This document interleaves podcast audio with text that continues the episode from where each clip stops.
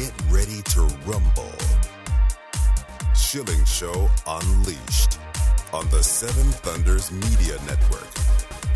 Former city councilor, husband, father, and community watchdog. Your host, Rob Schilling.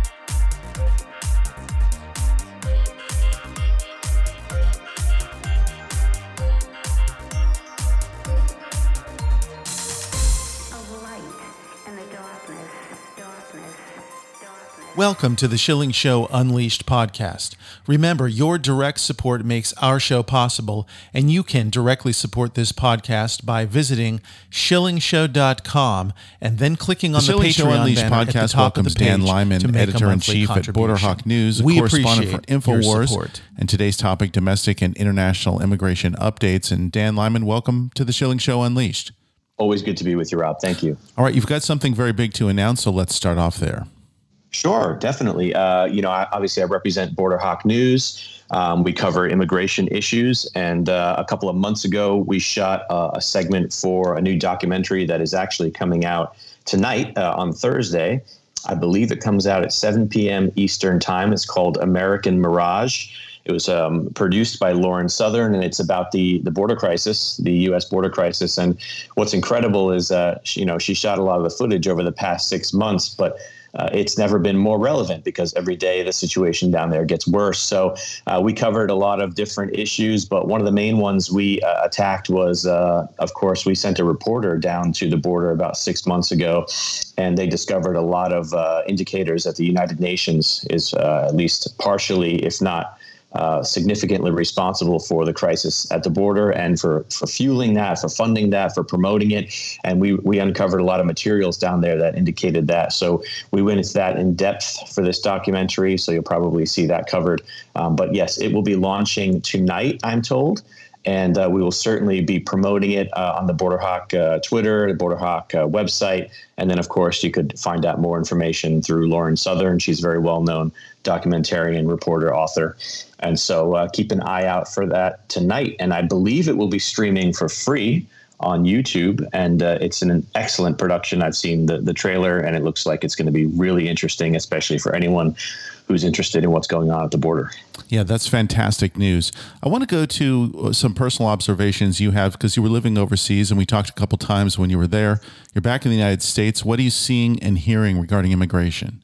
Yeah, you know, uh, I have been living overseas uh, for about six years. And so my kind of handle of what's going on on the ground in the United States, so to speak, was limited because uh, anytime I was back, you know, it's kind of more to see friends and family and was always a bit of a whirlwind. So I wasn't really tapped into what was going on on the ground beyond what I read in the news and maybe what family members or friends were telling me offhand. But now that I've been uh, in the United States for about six months now and have traveled a good portion of it by car, have driven around about half of the country at this point. Uh, I've had an opportunity to kind of see what's going on here and how things are changing, or to speak to people who are who are really being impacted for the better or for the worse uh, by immigration, the immigration situation in the U.S. So one of my first exposures, I think we spoke about this last time, but I had to buy a new car and actually had to fly from New York to Iowa to get it. And I had an opportunity to uh, see what's going on in Iowa. And of course, Iowa flies under the radar for most people, except when uh, the presidential, the caucus comes Yeah. around and everybody's paying attention to what's going to happen there. But otherwise, people are not talking about Iowa too much. And I'm guessing that if uh, most folks who aren't paying attention to Iowa had to picture what Iowa's like, they would picture, of course, the cornfields and, you know, cornbread uh, Midwestern folk in Iowa working their crops, that sort of thing, very uh, stereotypical stuff. But what I found is that uh, it's it's not really so much like that anymore. I ended up in kind of an off the beaten path city in Iowa that was formerly, uh, uh, I guess, a farming town, industrial town, and learned that uh, this town is absolutely overrun with migrants from around the world, uh, many of whom are being brought in to actually work at a meat packing facility there. I believe it was JBS, which is, of course, uh, the largest meat packing, meat processing company in the world. I believe they're based out of Brazil. And they have plenty of uh, facilities around the United States. And I learned that they have so many uh, migrants that are either coming to this town to work, passing through for other reasons, or just entering through the town. Is the uh, the elementary schools and the uh, sorry the public schools there in general are just totally overwhelmed with foreigners, where they have more services catering to foreigners than they do to uh, native students due to the fact that they speak so many different languages, they need so much assistance and uh, that has driven a, a, crime increase in the town as well. Uh, they have gangs operating in there. They said they've had MS-13 working in that town, uh, passing through there, moving goods through there, and uh, it, it, was just really shocking to encounter that right off the bat. Knowing that uh, the immigration situation has been spiraling out of control in the U.S. for so long, but to find that in a little pocket of Iowa was really eye opening. And I was able to speak candidly with some of the locals, people who have grown up there for many years, and was able to drive around the town and see how that's playing out there in an otherwise kind of depressed Iowa Midwestern town. And I saw that across the Midwest as I made my way back to New York. Uh, very similar scenes playing out in many of these towns uh, across the Midwest where they maybe have gone through some economic hardships, and a lot of the people there are uh, a bit a bit beat down, I would say, and they're finding themselves being um, replaced or crowded in by people from around the world. It's really really shocking stuff and then just going to the broader picture. Um, having spoken to people uh, that that run businesses in in multiple sectors, uh, from blue collar to white collar, uh, basically the theme is the same. They are having trouble finding American workers either that want to work at all or can work for the rate that they can afford to pay them and uh, are, are resorting to uh, migrant labor and that uh, is either you know through call centers where they're instead of being American uh, operated by Americans they're operated for instance in you know in India mm. or uh, for laborers who are in the country illegally don't speak a word of English but they're the only people according to who I've spoken to who either want to work or will work for a reasonable rate or will work um, extra hard. You know, in some in some fields, you need to work uh, long hours, or you need to be available on certain strange hours, and you know that's what people are telling me. And uh, and I ha- have pushed back on that a little bit and said, you know, if we all go down this road, then you know Americans are just you know they're not going to have jobs in, in these uh, areas, and uh, um, you know they say, look, this is just how it is, and this is how we have to operate, and it's uh, it's it's a little depressing to hear that. And then also, I've spent a lot of time in Florida as well and uh, for all the good that um, Governor DeSantis is doing there. And I think he's doing a decent job pushing back on the illegal immigration situation, the agenda that's being rolled out by the Biden administration. I am shocked to find what I sense is a very large illegal migrant population in Florida. Uh, I've stayed in areas that would otherwise probably not have had so many, and they're just teeming with illegal migrants. Uh, roaming around the streets or heading off to work. A lot of them. I mean, you can just kind of sense these things when you when you know what to look for when you're in a neighborhood, and all of the the signage for let's say government assistance or portals to government assistance are all in Spanish, and uh, everyone's riding around on bicycles and going off to uh, you know to head to Home Depot and get picked up in the parking lot there for mm-hmm. jobs, that sort of thing. You can you can sense it if you know what to look for. And I really was surprised to see that. Uh, hadn't seen that before necessarily in other parts of Florida. Of course, Miami's a different situation, but you know that's that's just what I'm seeing on the ground, and it's been eye opening, like I said. And I think it's uh, it's only going to get worse day by day. Let's talk just another moment about Florida. What would be uh, an effective pushback if Governor DeSantis is doing some things right, and I think we all agree that he is? What else is it that he could do legally right now? Obviously, that's a touchy situation because every time a state or you know local government moves to enforce immigration rules and you know try to find loopholes and ways that they can do that, if Border Patrol or ICE have their hands tied, of course, they find themselves in court or they find themselves uh, at, at war with the administration, so to speak. So that is difficult. But I, I, guess one approach is, you know, you've seen in Texas, Texas Department of Public Safety, which is, you know, their state troopers there. They are doing their best to enforce the law and finding ways to, you know, arrest people for trespassing and take them to court that way. I would think that the Florida State Police probably could could be employed to do that sort of thing. I just think there needs to be zero tolerance. But uh, you know, it's like they're everywhere. They really are everywhere, and it's a uh, it's a bit difficult if you don't have any support from the immigration authorities at the federal level to kind of keep them out of your state or to uh, deport them from your state. And we're seeing an incredible surge of uh, illegal migration happening in the Caribbean. So we have days or weekends where there's five or six enforcements out by the Florida Keys. They're coming by boat from Haiti, from Cuba. Uh, the Coast Guard have their hands full out there. You know, we, we talk about the southern border all the time, but we're not necessarily talking too much about what's going on in the Caribbean and, and what's going on at sea. Well, we're having to f- patrol, you know, vast amounts of, of ocean to, to keep people out, and they're coming by you know these crazy boats and, and a lot of these a lot of times these boats don't fare well and they're neither do their occupants because they're not meant to be you know sailing long distances in choppy seas. So we're, we're having to send out huge rescue missions and there's been some pretty tragic capsizings and and um, a lot of migrants dying at sea. And it, it's reminiscent of the, the Mediterranean what we've been seeing in Europe for years here. So you know it's just more chaotic by the day and resources are definitely stretched thin wherever you look Dan, let's talk about Texas. Let's go to the topic of gotaways. How do we know about gotaways if they got away? Good question. There are known gotaways and then there are unknown gotaways. And that is something that I don't know if many Americans necessarily think about or if they know about at all.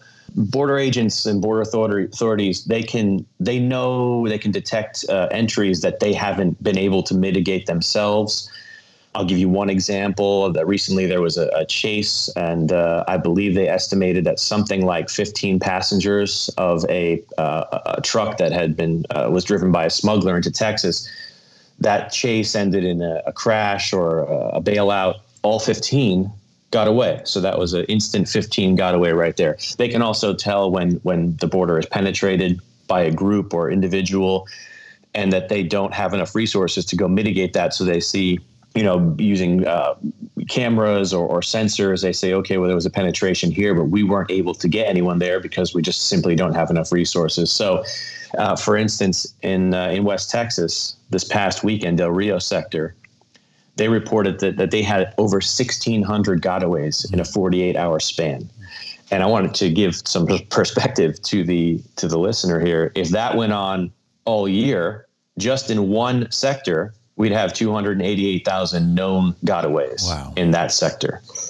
And that doesn't count the unknown gotaways. Of course, there are many uh, migrants getting into the United States that are never detected and they simply slip in. And towards the beginning of the Biden administration, when things started getting a lot more crazy uh, after the Trump administration left office, uh, I saw that Border Patrol officials were estimating that around 1,000 unknown gotaways were getting into the country at that time. Um, and of course, that's just an estimate. And I would imagine they were shooting low, as they typically do when officials talk about these numbers. And so that was before things got as crazy as they are now. So, I mean, we're looking at astonishing numbers of, of people entering the country when you add up the official statistics, the official encounters, the, the known gotaways, and the unknown gotaways. I think personally, I've been asked to estimate how many people I think are coming into the country right now. I think it's very, very safe and conservative to say that's well over 300,000 people a month. And I would not be surprised if it was much, much higher than that. You know, speaking of gotaways, there was a story just a couple days ago about an uncovered plot to assassinate George W. Bush, former president. They were going to be sneaking people in over the border. So it really makes you wonder these people may have already gotten into the country. Yeah, absolutely. And we know, of course, uh, that there are dozens of known terrorists who have entered the country just in the past year alone. Mayorkas has, has admitted that, DHS Secretary Mayorkas, and was asked uh, if we should be concerned about that. And he said, absolutely not. So it's amazing that they know this. They effectively must know where they are if they're going to try to claim that we shouldn't be worried about that. Uh, you know, that's just what what they'll admit to us. And so these are people with with known ties to terrorist organizations, and that is just who came over the border illegally in the past year or so. That doesn't include, of course, the tens of thousands of Afghans that are being flown into the country or have been since our withdrawal there. And just problems compound and compound. They really boggle the mind when you start letting yourself think about the implications. The Schilling Show Unleashed podcast with Dan Lyman continues in just a moment.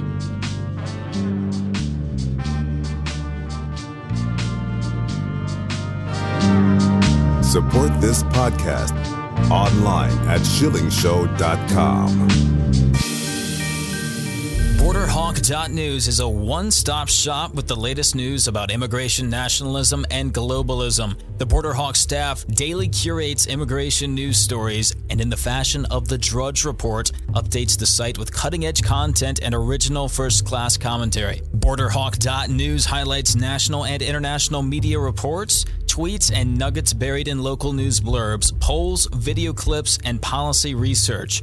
Borderhawk is pro legal immigration, pro rule of law, but against an unsecure border as countless Americans have suffered violence at the hands of criminal illegal aliens. And an increasing number of Americans are concerned about how mass migration affects their daily life. Borderhawk.news will remain on the forefront of the immigration issue with a buffet of info to read, evaluate, and share. Bookmark Borderhawk.news, add them on social media at Borderhawk News on Twitter.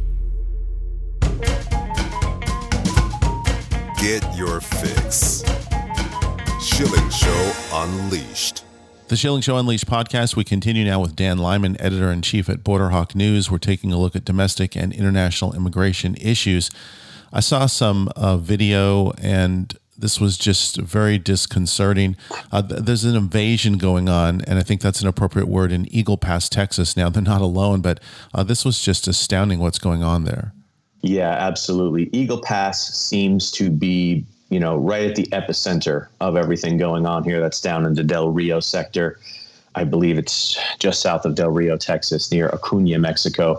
And uh, I know we've spoken about this in the past. We sent a reporter down there uh, about six months ago to the Del Rio area and over the border into Acuna it was bad then, but it's worse now for sure. I, am sure people are familiar if they've watched a little Fox News. They know Bill Melugin, the correspondent there, has done just a absolutely stunning job covering the situation.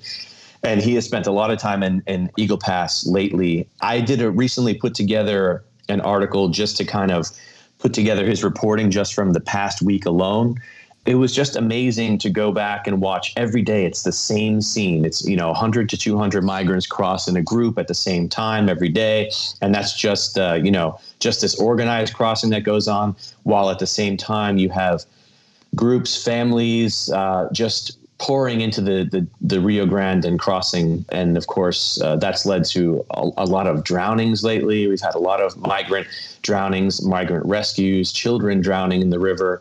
And so, you know, there must be a, a reasonably safe-ish corridor to get across the Rio Grande and Eagle Pass, which must be the reason they use it there, among other reasons. And, and they're just coming across the river all day, every day stunning footage. Uh, and, you know, obviously it can be a little more dangerous at different times of day, depending on the currents. There was a recent video, they had drone footage of uh, migrants from shore to shore, arms locked, to uh, basically get themselves across in a, in a train, so to speak.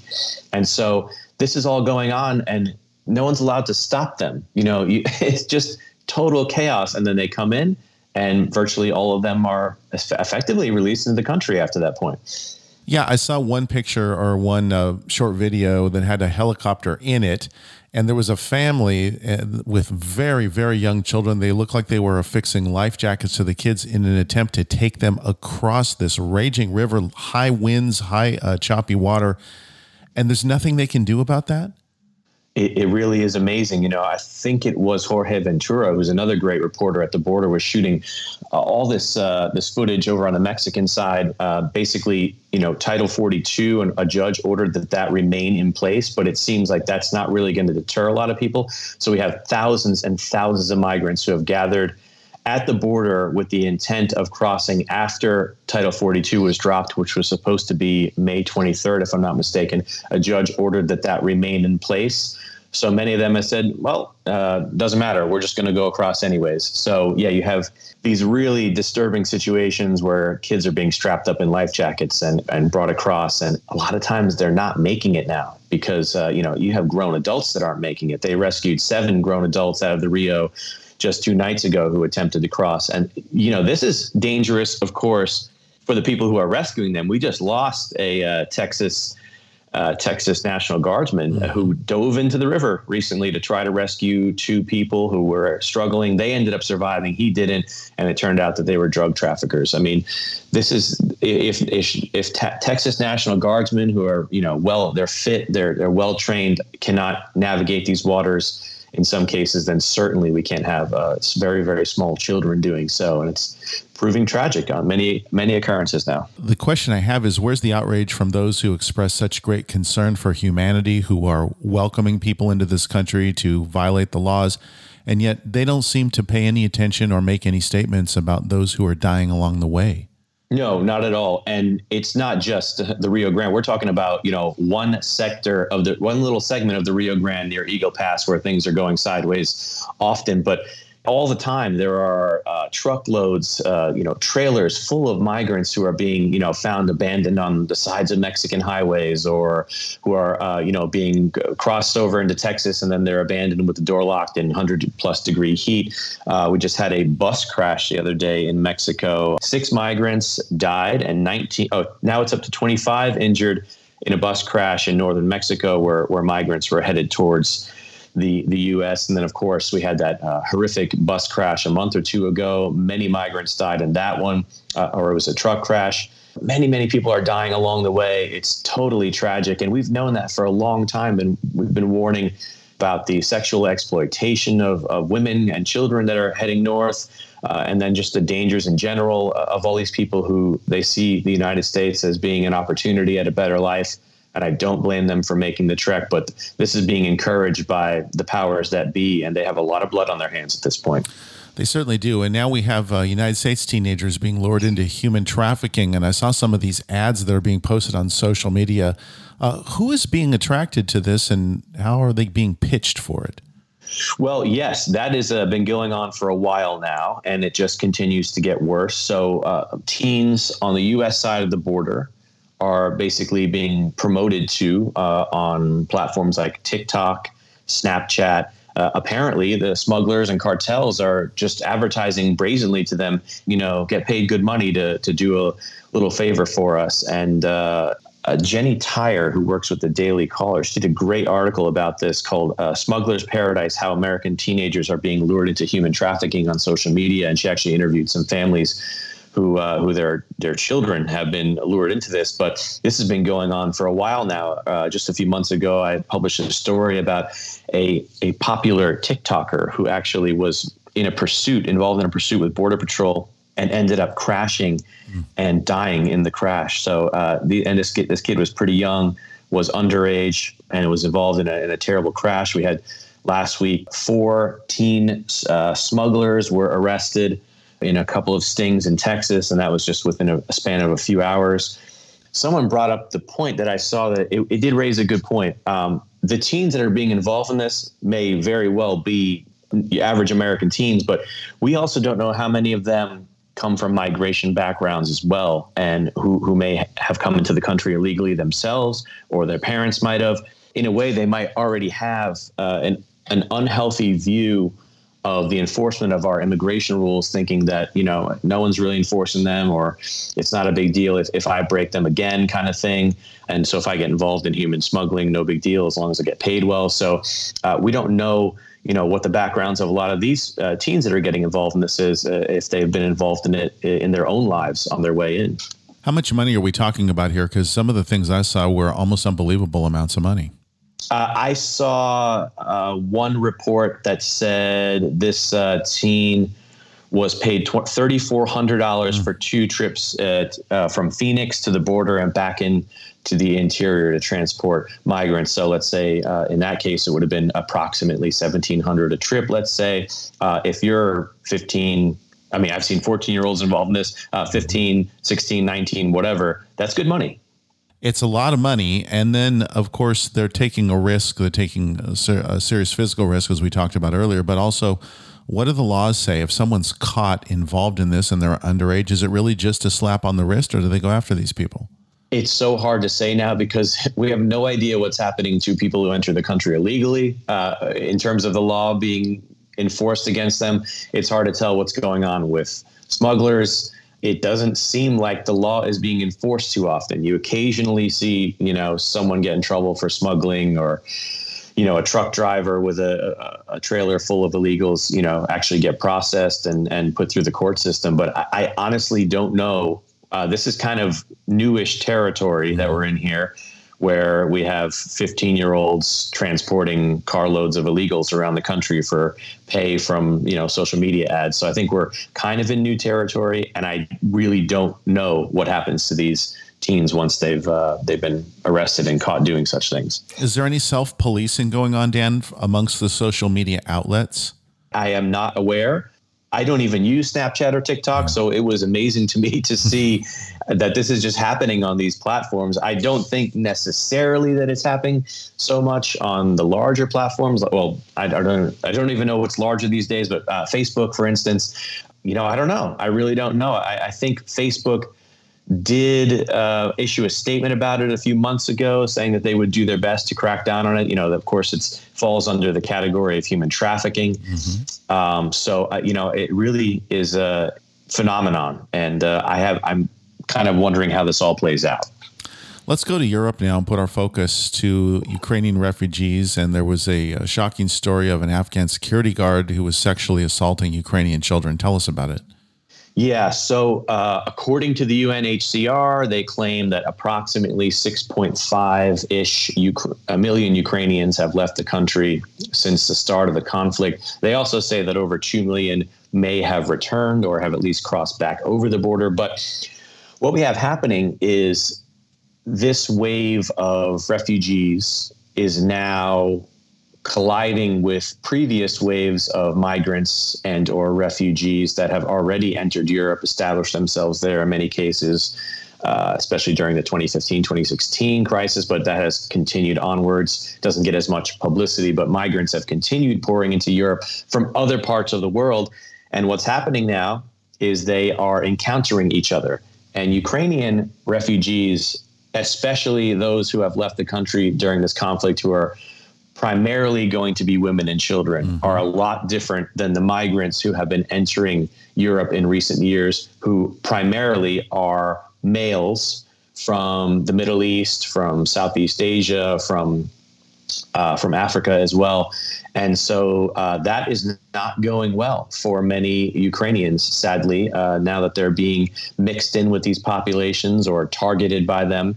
And so uh, we're seeing an increase uh, in stories. These are just the ones that come to our attention. Mm-hmm. But basically, where uh, they're being preyed upon by the, the Ukrainians are being preyed upon by the other migrants that are already in Europe. So, in many cases, this is happening for instance, in asylum centers where they're being mixed together. We just had a report come out today, actually. This is an interesting one. Uh, so we have migrants that are living in, a, in an asylum center in Sweden, and the arriving refugees from Ukraine are being told, the women are being told not to wear uh, any provocative clothing. And by provocative clothing, they just mean shorter shorts or blouses where the body can be seen are not welcome because it can provoke men from other cultures who also live at the asylum center. And that is a, a big issue because now apparently migrants are being uh, overly provoked, uh, quote unquote. Mm-hmm. And a lot of times now, um, Ukrainian refugees are being sexually assaulted by these uh, by these migrants from other countries. And one of the most harrowing stories, because it really, in my mind, it summarizes uh, the inside out nature of, of society at this point in the in the Western world that has taken in these migrants from around the world who uh, their cultures do not gel well with ours. So this is a this is a crazy one, but uh, at a a center being uh, has been basically purposed only for Ukrainian uh, refugees. They had an Afghan male, a 24 year old Afghan male, working security at the facility, and he was recently arrested for sexually assaulting six and seven year old sisters from Ukraine at the facility.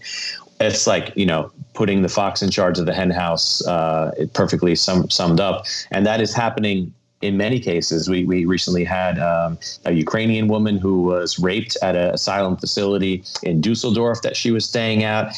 There was a, a Ukrainian girl who was raped, gang raped by four migrants in Austria at an asylum facility. There was a Ukrainian male who was sexually assaulted or raped by migrants at an asylum facility in Germany. So these stories are starting to come out, and it's and it's pretty horrific. Um, I'm sure that if you're Ukrainian, fleeing war and you end up in an asylum facility in a nearby country, you probably don't expect to encounter these issues, but they are. Dan Lyman, if people want to get more information on the work you're doing or follow these stories in greater depth, you certainly keep on top of it. How can they do that? Well, definitely come over to borderhawk.news every day. Check the stories there. We're aggregating immigration stories from around the world on a daily basis. And you'll also be able to find out information about that documentary, American Mirage, which comes out tonight. You can follow us on Twitter and Gab Borderhawk News, or you can follow me on Twitter at Real Dan Lyman. That concludes another edition of the Schilling Show Unleashed podcast. Visit us online at schillingshow.com where you can directly support this podcast by clicking on the Patreon banner at the top of the page and making a monthly donation. Your support is essential for the continuation of the Schilling Show Unleashed podcast. Until next time.